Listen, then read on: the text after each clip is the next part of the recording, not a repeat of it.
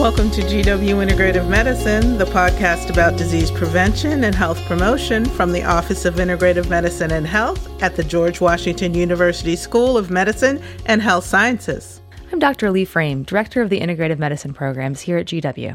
And I'm Janet Rodriguez, the office's Administrative Director. Today we're talking to Kaylin Baban, MD, MPH, the inaugural Chief Wellness Officer for GW Hospital, GW Medical Faculty Associates, and the GW School of Medicine and Health Sciences.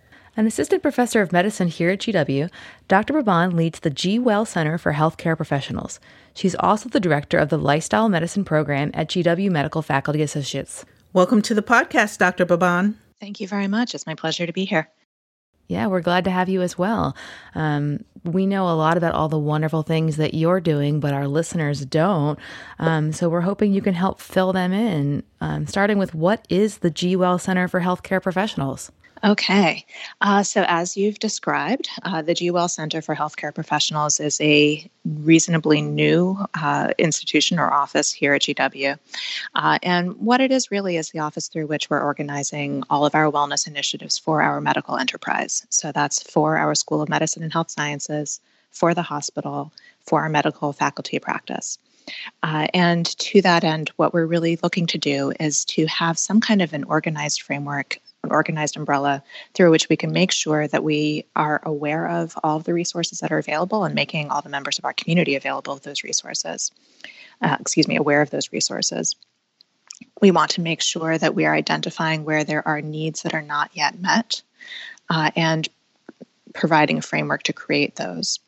Uh, and also that we have the chance to really bring together some folks who are all across the institution who are doing really terrific work in these areas that may not otherwise know one another so that we can develop the best uh, wellness initiatives and kind of tightest community around this that we can. Fantastic. Yeah, that's a, a really good point. I think we hear that a lot in academia that people are doing great things across the university and then it doesn't seem to interconnect. Uh, we work in our silos. So I think uh, that's for me one of the important things about what you're doing as well is, is bringing what's already being done together, but then you're also adding all these new elements as well. I, I, think it is an incredibly important area. And, and as you say, Lee, it's it is very common for us to end up seeing that there are people doing fantastic work that may relate beautifully and maybe in a really complementary way to work that someone else is doing in another corner of the institution. And they may not be aware of it. Uh, so, one of the things that I was very conscious of when stepping into this role was that we already have a lot of people who are doing fabulous things in wellness at GW. Uh, it was really a question of being able to provide a home and a structure for that work so that those people could find each other and we could work together in a collaborative way that really would be uh, intentional rather than kind of isolated one offs. Excellent. Um, so, one of the elements that you've brought together is the Wellness Advisory Board. What is it and what role is it playing in the center? So, I am very grateful that we have had some really terrific folks come and volunteer their time to be part of our wellness advisory board. So, this is a group that meets on a bi monthly basis. Um, I am very pleased to have you, Dr. Frame, as one of the members of the wellness advisory board. And um, the, these are individuals from across the institution. So, across um, members of the hospital, of the faculty, uh, medical faculty associates, and of the School of Medicine and Health Sciences. Uh, so, we have representation from all three of those member organizations. And we have have representation from all of the various levels of those organizations. Uh, so the populations that we have a mandate at the GWell Center to represent are really all of the members of this community. So these are our graduate medical and health sciences students, our residents and postdoctoral fellows, our undergraduate medical students, faculty, advanced care practitioners, uh, nurses, and other clinical staff, um, non clinical staff, and our alumni. So we are really seeking to reach all of the members of this community, which makes us unique in my experience uh, and to my knowledge among academic medical centers in the United States. Um, most of the wellness programs and most of the CWOs who I know uh, at other academic medical centers, their work is really focused specifically on providers and providers in training. Mm-hmm. Um, and we can we can speak about that a little bit more and why I think it's I think it's really incredibly important and and a feature of the program that we have here uh, that we have taken a much more inclusive approach uh, to defining the community that we're serving. So, one of the important aspects for me that you're doing with the center is creating a culture of wellness and taking this more holistic approach, like you're saying, including everyone rather than simply healthcare providers and providers in training.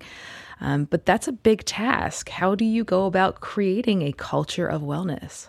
Yes, it is a big task. Um, and I think it is really foundational to any further work that we that we do that needs to build on this. Uh, so, creating a culture of wellness uh, is something that I think really does begin with this question of who are we, who are we including as members of that culture.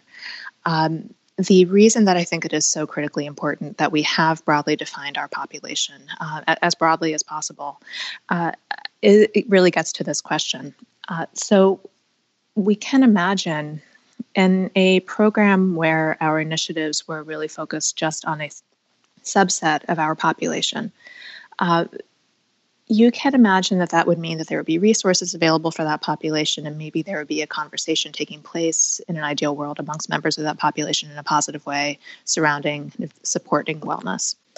Uh, however, if it's really just a subset of our community, what that ends up meaning is that that the concepts of wellness, those resources, they don't end up permeating. And we are still going to have members of our community who are not getting the support and resources and dialogue around wellness that they need and deserve.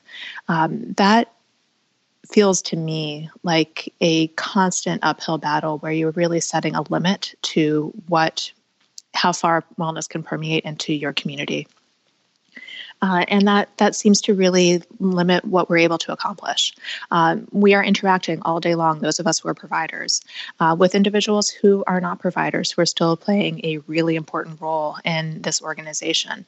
Uh, we have consciously called the GWell Center the Center for Healthcare Professionals, um, not with the idea of being exclusionary, but with the idea that this is a healthcare organization, and everyone who works here, regardless of what role they are in, whether they are you know the chief of a clinical division, uh, whether they are front desk staff, whether they are working in the billing department, um, whether they are organizing student electives. Um, every one of these individuals has a role that is critical to supporting this organization's mission. Uh, and therefore, we are defining healthcare professionals broadly, and, and we are opening our community um, to and our community initiatives to be as wide as possible so that we really can start to affect culture throughout the organization in a real way rather than keeping that limited to one corner. So, to that end, uh, to really build this culture of wellness at GW, uh, the members of the Wellness Advisory Board have developed a, a set of goals uh, that are part of our mission. And so, we want to embrace and promote a broad concept of wellness, uh, recognizing that as a foundation of really high quality self care and of professional excellence. Uh, I think this is really important. We can come back to that. Uh, we want to, as I've mentioned previously, um, make sure that we are working on providing resources where necessary. Uh, those resources would be uh, in part to support the development of skills um, and the socialization of resources so that everyone is aware of what the available resources are and how they can take advantage of them to really most effectively pursue their own personal and professional wellness. Uh, and we want to be able to provide leadership. Uh, we recognize that when we're speaking about wellness, particularly in the setting of a healthcare environment, that there are important steps that individuals can take.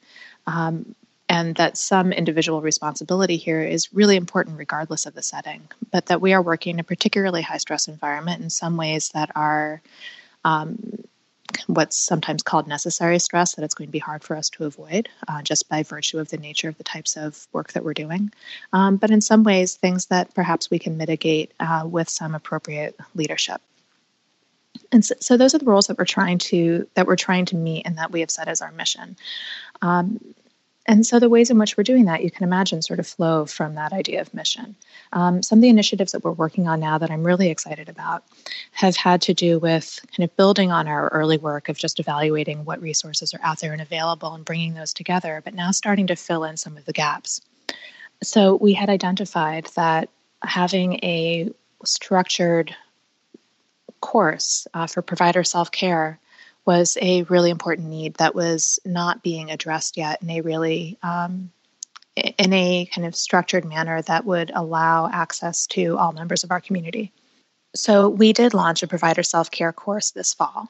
Um, with your support, Lee, mm-hmm. and um, and that uh, course was extremely well received and has served now as a pilot in what we're hoping to develop further into a course that will be available not just to all of our graduate students across the community, um, but also really to all members of our community uh, and perhaps be able to expand a little bit more broadly outside GW in the future. But we want to make sure that we're starting with, with our folks to make sure that everyone knows that they have access to this resource and can feel supported in a way that we have uh, received feedback has been really meaningful and helpful for the individuals who did partake in the course this fall.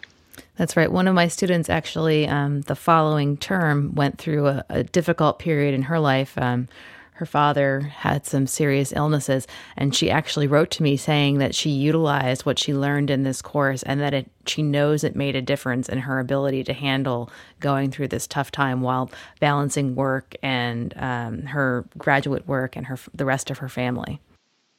So that that means so much to hear that, and uh, it's we hope that we will all that everyone will be able to avoid these kinds of life experiences as much as possible. But we know that this is just something that happens in life that we will often end up running into in tough times.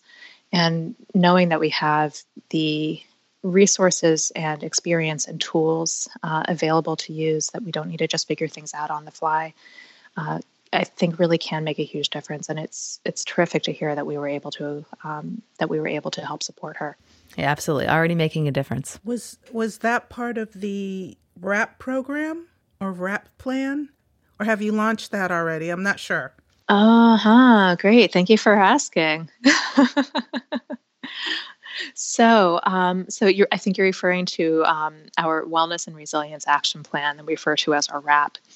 Um, so the WRAP is uh, is a worksheet actually that uh, I had developed several years ago that we've been using as part of our core curriculum in the medical school for for several years now, um, in which we ask uh, our students at that time to really take stock of where they are across seven different spheres of wellness.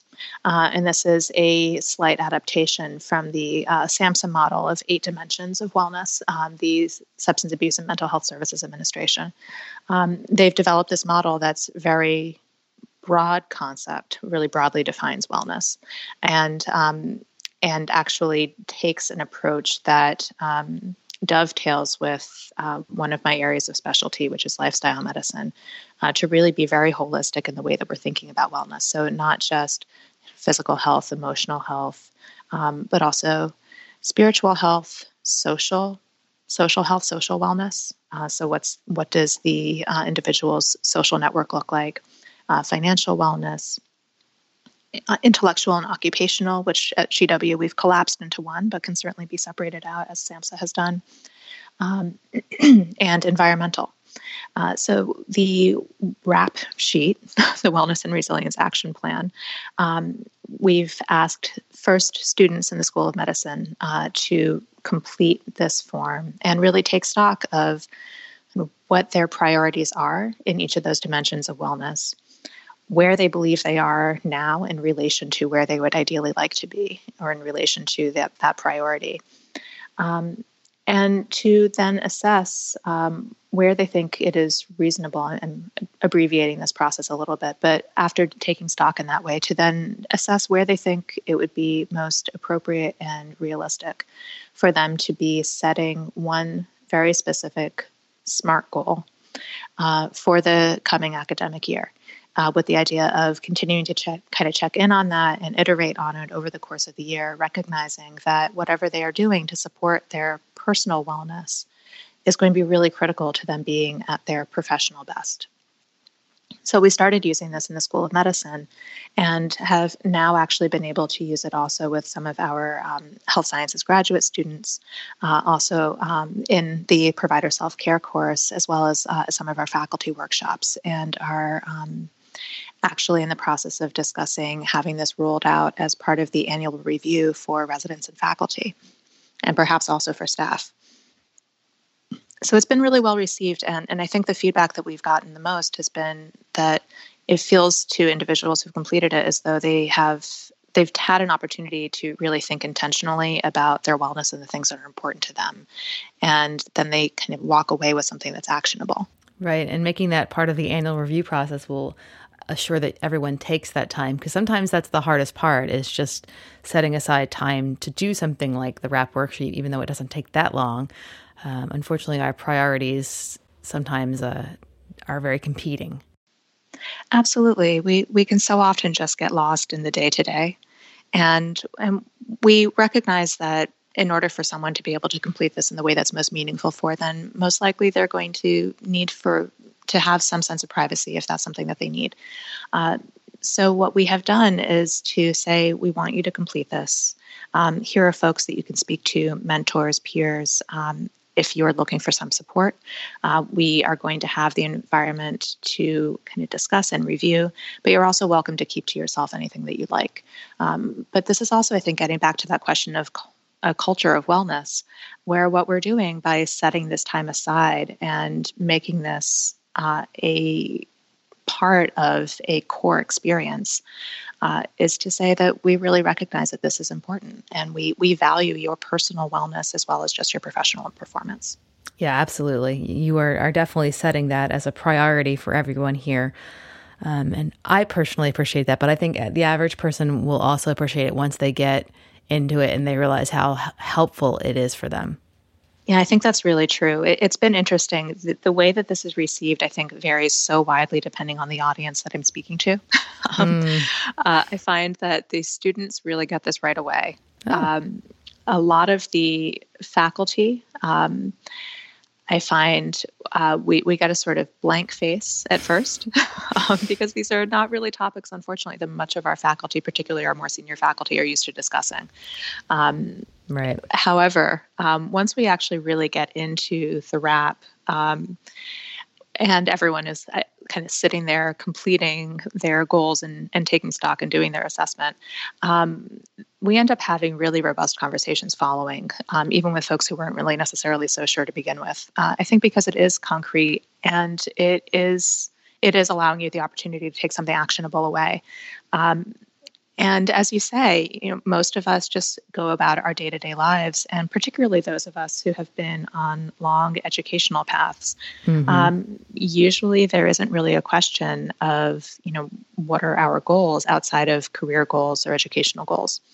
Um, and so, this is really an opportunity for many folks to be really intentional, perhaps perhaps for the first time or first time in a while, about what they are doing in terms of their own personal wellness and and it's amazing the conversations really take off from that point.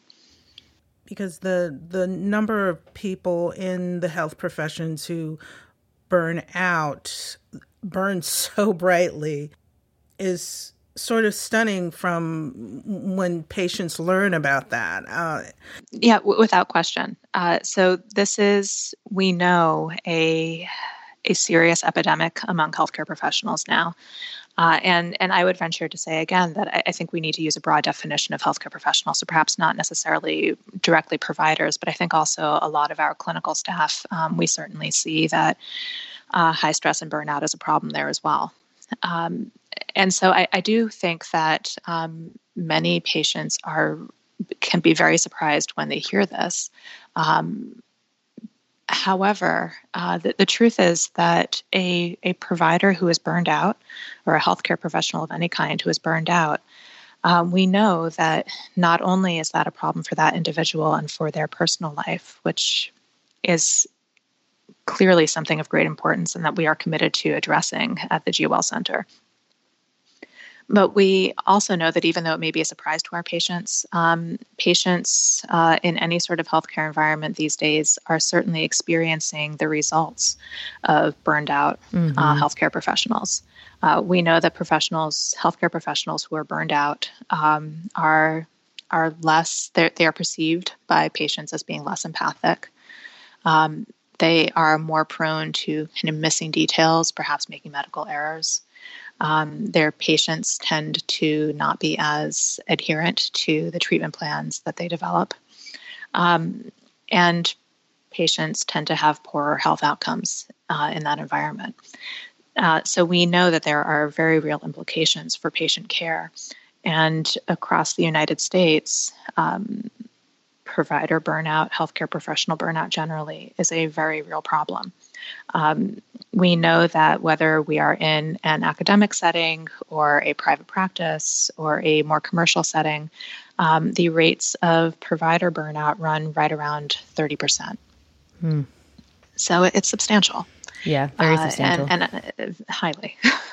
Uh, so it's something that we need to address. And, and, um, and although the evidence here is not as strong, it's very strongly my impression anecdotally that this is not limited just directly to providers, but to folks working in healthcare industry generally. So, how do you get these folks to practice self care, especially the physicians? Yeah, so I, I, think I think the approach varies for everyone. Um, but so one of the things that we know is really important is uh, to provide a variety of resources and tools. Um, not everyone is going to be into yoga and meditation, and that is fine. true. Um, so, you know, I happen to enjoy yoga and meditation, but I do as um, well. So we're I, clearly a bias sample. we, we, we, are a little bit, I think. Um, but but important to recognize that not everyone is into that, and not everyone is even going to be you know giving it an opportunity uh, so we need to make sure that we have a really wide variety of ways that people can engage um, and that allows an individual to kind of choose the path that is right for them um, and that that is a really important piece um, another piece that's really important is making sure that not only are we providing the resources but that there is actually structurally an opportunity um, for individuals to engage with those tools and resources. Uh, so we can, you know, I, I, remember being an intern and getting an orientation talk about how important sleep was, and that we really needed to make sure that we weren't sleep deprived.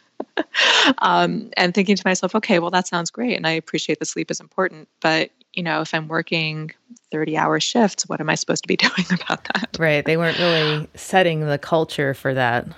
Exactly right. So, uh, and so that's part of the reason why um, what we're looking at with the G Well Center is also being able to not only provide those resources, resources and tools for individual use, but also to really be able to look at kind of structural issues um, and questions of leadership and culture. Um, so, we do have, as part of the Wellness Advisory Board, a working group that is um, starting to do an evaluation of the policies and guidelines across the institution and uh, to create a uh, evidence-based best practices toolkit uh, for leadership um, starting with anyone who has any sort of supervisory role. Uh, we know that one of the things that is the biggest predictor of burnout in employees is the leadership style of their management and, and, and of their direct supervisor. Um, so uh, very often uh, if a supervisor is able to provide some flexibility wherever possible instead of being uh, instead of having kind of a rigid one size fits all approach. Um, that kind of flexibility can make a really big difference. The opportunity for someone to maybe work from home when they don't need to be physically present, um, having flexible hours, um, things of that kind can make a really big difference in allowing people to structure their lives in such a way that they have the opportunity to engage in some of the wellness um, goals and practices they have identified as being important for them. Absolutely. Um, so I'm looking forward to hearing more about this at the Sung Symposium. Uh, you are one of our speakers. It's April 24th. Mark your calendar now. Um, and my calendar's marked. Excellent. I bet it is. Um, just as a, a, preview, so people can kind of get to know you a little bit better, um, we know that you're a board certified in preventative medicine and lifestyle medicine, and you like to focus on holistic care with patient empowerment. So, how did you get to that point? Where did your how did your journey take you there? Well, uh, it's a little bit of a it's a little bit of a story. I'll try to make it relatively brief. um, so my my professional journey has not been a direct one. Um, I did not start out as a pre med in college, saying that I wanted to be you know chief wellness officer when I grew up. Um, it wasn't a thing that existed even actually until a few years ago, I think. So, uh, where I did start out uh, from a young age was being really focused on prevention. Uh, I have strong family history of various different um, non-communicable conditions, such as heart disease on, on both sides of my family. Um, and from a young age, that made a big impact on me. Um, my father had a pretty serious MI when I was young, um, led to a lot of changes in the way that we did things in our family, um, and led to a lot of changes in me personally. So I, I, think from a young age, I had a focus on um, kind of dietary habits. I went vegetarian in sixth grade, um, originally for um, ethical issues. I think PETA came in and gave us a presentation, um, which uh, really had an impact on me, but um, that was uh, pretty quickly followed by health concerns. Um, you know, I was running track. Um, I began meditating at a young age. I think someone left a copy of the Tao Te Ching laying around my parents' house that I picked up. so these were things that were kind of part of me from a young age. but I think maybe just a reflection of the times in which um, I was growing up and growing, going through training. Um, although that preventive care was always a real focus of mine, and for my own self care, but also um, when I was in college, I was uh, running an organization where we were doing a lot of homeless outreach, and and I think um, if ever there is a population that will convince you that um, being able to really address root causes of troubles and mm. being able to address kind of systematic problems is really critical, um, that's probably a population that will that will bring you around on that. Um, so, preventive care, public health were areas of importance to me uh, for a long time. But uh, when I was in medical school, um, you know, the fact that I ran was great. Everyone was down with that. the the fact that I was vegetarian was, you know, maybe a little bit unusual, but mm-hmm. fine, okay. Um, meditation is something that you wouldn't even talk about. Um, right and uh, and it's amazing to realize how much that's changed. But uh, but at that time, that and now really there's true. there are apps for that. Yes. there are apps for that, and there are we we have um, at the School of Medicine at GW um, a medical student interest group that is the GW Society of Mindfulness. Um, I mean, that would be unheard of when I was going through medical school. Um, so and that's a fantastic change. Um, but all of which is to say that um, it hadn't really occurred to me that um, preventive medicine was even a thing for me to pursue. Um, I was really interested in uh, working abroad. I was doing a lot of that at the time. A lot of my family's abroad. And uh, I ended up really loving surgery. Um, one way or another, I ended up in ophthalmology. And um, as a uh, fourth year resident in ophthalmology, so I was in my final year, um, I was doing something that I think a lot of us do that will probably sound familiar to folks listening, which was um, sort of intentionally, consciously putting my self care on hold. Um, for a period of a few months. And it's kind of that, oh, well, you know, this is going to be happening now and it's just a few months. And then at the end of that time, I'll be able to kind of pick up my health again sort of mentality, mm-hmm. right? And I think, you know, that starts early. We start with, okay, well, you know, it's Thursday night and all my friends are going out, but I have class Friday mornings. So, so just for tonight, I'm going to go home and be good. And then I'll go to class tomorrow morning. Um, or, oh, you know, it's just for this weekend. I'm not going to do anything because I'm studying for finals. Or, you know, this month is the month that I'm studying for the MCAT or whatever it is. It starts early. Um, and then we get into training and it's, well, this is going to be particularly rough rotation. And so we'll kind of just suck it up and get through it. Um, and then I'll go back to kind of, you know, eating normally and going to the gym and that sort of thing. Um, and so that's kind of where I was. You know, as a surgical senior, um, I was taking backup call for a week at a time, but that also meant that I was actually taking primary call for a week at a time for some of the locations where um, where our uh, junior residents did not and um, you know applying for fellowships and developing a program that I was going to be working on um, in northern Iraq, where I'd done some of my thesis work for my MPH, and kind of you know et cetera, et cetera, et cetera, all kinds of things, and um, and kind of made a decision that I didn't have time to you know really sleep more than a few hours um, meals mm. certainly not. Um, you know i was kind of grabbing whatever i could at the hospital. Mm-hmm. um, pretty common. working absolutely um, and, and this probably was, uh, unhealthy. well, so particularly unhealthy because I was in Wisconsin and I was vegetarian. Oh yes. and so that meant like mac and cheese, cream of broccoli, pizza. Um, not not fantastic. And that was when I got to have a meal. Um, and um, and you know, uh, working out was certainly not happening, and um, and so all of those things combined, um, kind of at the end of those few months, um, I went for a little run um, and uh, ended up having um, my uh, patella, my kneecap dislocate. Oh. Um, yeah, so that's not awesome. Um, mm-hmm. But it's like, you know, a six week um, injury usually. Um, but, you know, I was in my final year of residency and I continued to take call on crutches and keep a full oh. schedule and you know going into the or operating with like a bag of ice strapped to my knee and um, doing all of these things that were um, really just pushing through instead of actually addressing what my body needed um, because that was the culture and that was what uh, mm-hmm. I think mm-hmm. rightly I thought was expected of me. And uh, what ended up happening was that um, it didn't get better and it kept getting worse. And I started developing all these strange symptoms that um, the physician I was seeing couldn't really explain um, like huge pitting edema and um, really, really intense pain that was much worse than it happened when it first started. And really strange things. Um, and the edema was so huge to the point that um, in ophthalmology, we take our shoes off when operating. And my the fellow that I was working with on one case um, actually he was so alarmed that he made me go to the emergency room because he thought that I had a DVT. um, oh wow! Mm. So it, it, so it was significant. We didn't really know what was happening, um, and I kind of just kept going on it. And uh, it was about three months before I saw someone new who gave me a diagnosis that this was a sympathetic nerve dystrophy. And at that point, um, what I was told was that they weren't sure I was going to be able to walk again. Oh um, but that it was going to take some pretty intensive physical therapy and a lot of nerve blocks and kind of throwing the kitchen sink at it. And uh, so that ended up meaning that I I wasn't for a period of time I was trying to be both a patient and a resident, and it didn't really work.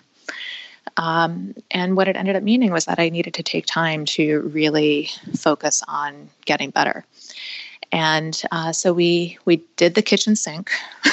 and um, but I also one of the things that I was became aware of and something that became really clear in the reading that I did at that time because it wasn't really a condition I was familiar with was that um, as a profession, um, we in medicine actually still don't really understand an awful lot about how sympathetic nerve dystrophies work and um, how to address them, which is why we were taking the kitchen sink approach. Mm. And and I ended up saying to myself, you know what, I I can see that part of what went wrong here was that I really I've had all these aspects of my life and my self-care that I've been engaging with from such a young age and I kind of allowed all of that to go out the window. Mm-hmm. And so um, I made a big point of getting back into all the things that I knew were working for me. Um, but then on top of that, really diving deeper and doing a lot of research into, you know, what does an anti-inflammatory lifestyle look like? What does an anti-inflammatory diet look like? What is the actual evidence here that's going to be useful? Um, so that I'm not just kind of going off of someone's blog, but really understanding um, what is the kind of pathophysiology, the biology behind these approaches that I'm taking. And um, and I have to say that it was a process, um, but I was able to get better. Um, and that was after after the nerve blocks had stopped working. Um, I, I, really believe that this was a huge part of what made it possible for me to recover. Um, to the point that a few years ago, I was able to start um, very slowly and pathetically, to start running again. Um, well, that's great. And news. so, yes, uh, I was very excited. Um, I mean, don't get me wrong, you'd be able to walk briskly past me. That's all right. Uh, um, but so this, uh, I think, really kind of brought me back to um, the roots of what had been a really important approach to my own health, but also to um, patient health for a really long time. Um, when I was in ophthalmology, my intention was to be focusing on prevention. So I was applying in glaucoma and ocular epidemiology and working on kind of rapid assessments of avoidable blindness. Um, and so this brought me to the opportunity to say, you know, I, I really think that this is something that is critical uh, in healthcare that is so frequently overlooked and really missing, um, both in the care that we provide to our patients, but also in the way that we really think about the culture of working in healthcare. Um, and so at that point, um, it made perfect sense for my next step to be to go into um, a second residency in preventive medicine. Um, at that point, I already had my MPH. Um, and so that allowed me an opportunity that's usually part of a preventive medicine training program. Um, since I already had that, it allowed me the opportunity to kind of create a little bit more of a curriculum for myself. Uh, so I knew that these aspects of a healthful lifestyle were really important to what I wanted to be doing with my future career. And at that time, there wasn't such a thing as a lifestyle medicine uh, residency program or training track, uh, but I was able to kind of create one for myself. Um, and so that um, that led me to a place of telling my program director that I was interested in uh, starting a um, a resident run clinic where we would uh, take this kind of approach with our patients. Um, and she kind of said to me, "Okay, sure, whatever, that sounds fine." um, and um, and so I, I, was able to start doing that as a resident. And um, and when I was looking to um, institutions where I might be able to continue this as faculty, um, I found the opportunity to do that here at GW. Um, and, and, start our program here in lifestyle medicine, which is um, now come so far that it is um, actually a board certified specialty. Well, I think that is the perfect ending. Um, you've given us a lot to think on, and it's an excellent teaser for your talk for the Sung Symposium, which I hope everyone will tune into remotely or uh, come to DC and, and attend in person, hopefully. Um, thank you so much for joining us, Kaylan. Really enjoyed it. It was really my pleasure. Uh, thank you both so much for inviting me. And I'm also looking forward to the Sung Symposium in April. This is the GW Integrative Medicine podcast from the GW Office of Integrative Medicine and Health. I'm Dr. Leigh Frame. And I'm Janet Rodriguez. Thanks, Thanks for, for listening. listening.